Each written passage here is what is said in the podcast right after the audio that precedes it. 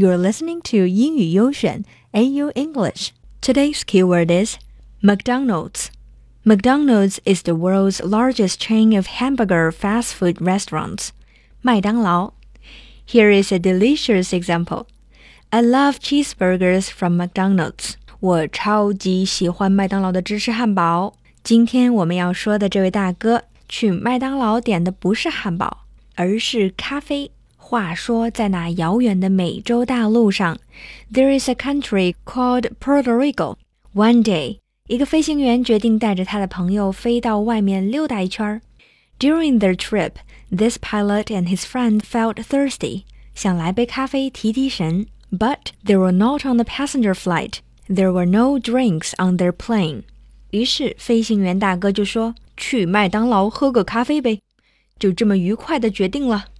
于是下一秒，this Puerto Rican pilot decided to land his small plane in a grassy area next to a McDonald's to buy himself and his passenger a coffee。他们倒是开心了，旁边人吓一跳呢。听说开车去吃麦当劳的，走路去吃麦当劳的，组团儿去吃麦当劳的，这开飞机来的谁见过呀？于是，本着对人民负责的态度。 Another customer in the McDonald's called the police. He thought it may be some terrorists or thieves, like in Hollywood movie.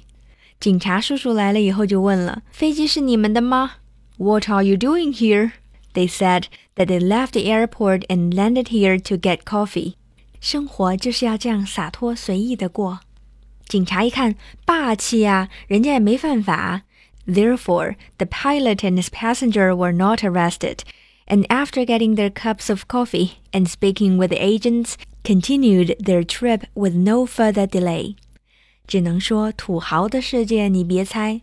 Although we can't fly our plane to get a cup of coffee，但是我们可以走路去 McDonald's 吃薯条啊。我买两大包薯条，一包蘸酱吃，一包不蘸酱吃。 就是这么任性。对啦，我们开了一个微信公众账号，你可以在微信公众账号搜索栏输入“英语优选”，悠闲的悠。走啦，吃薯条去啦！See you next time.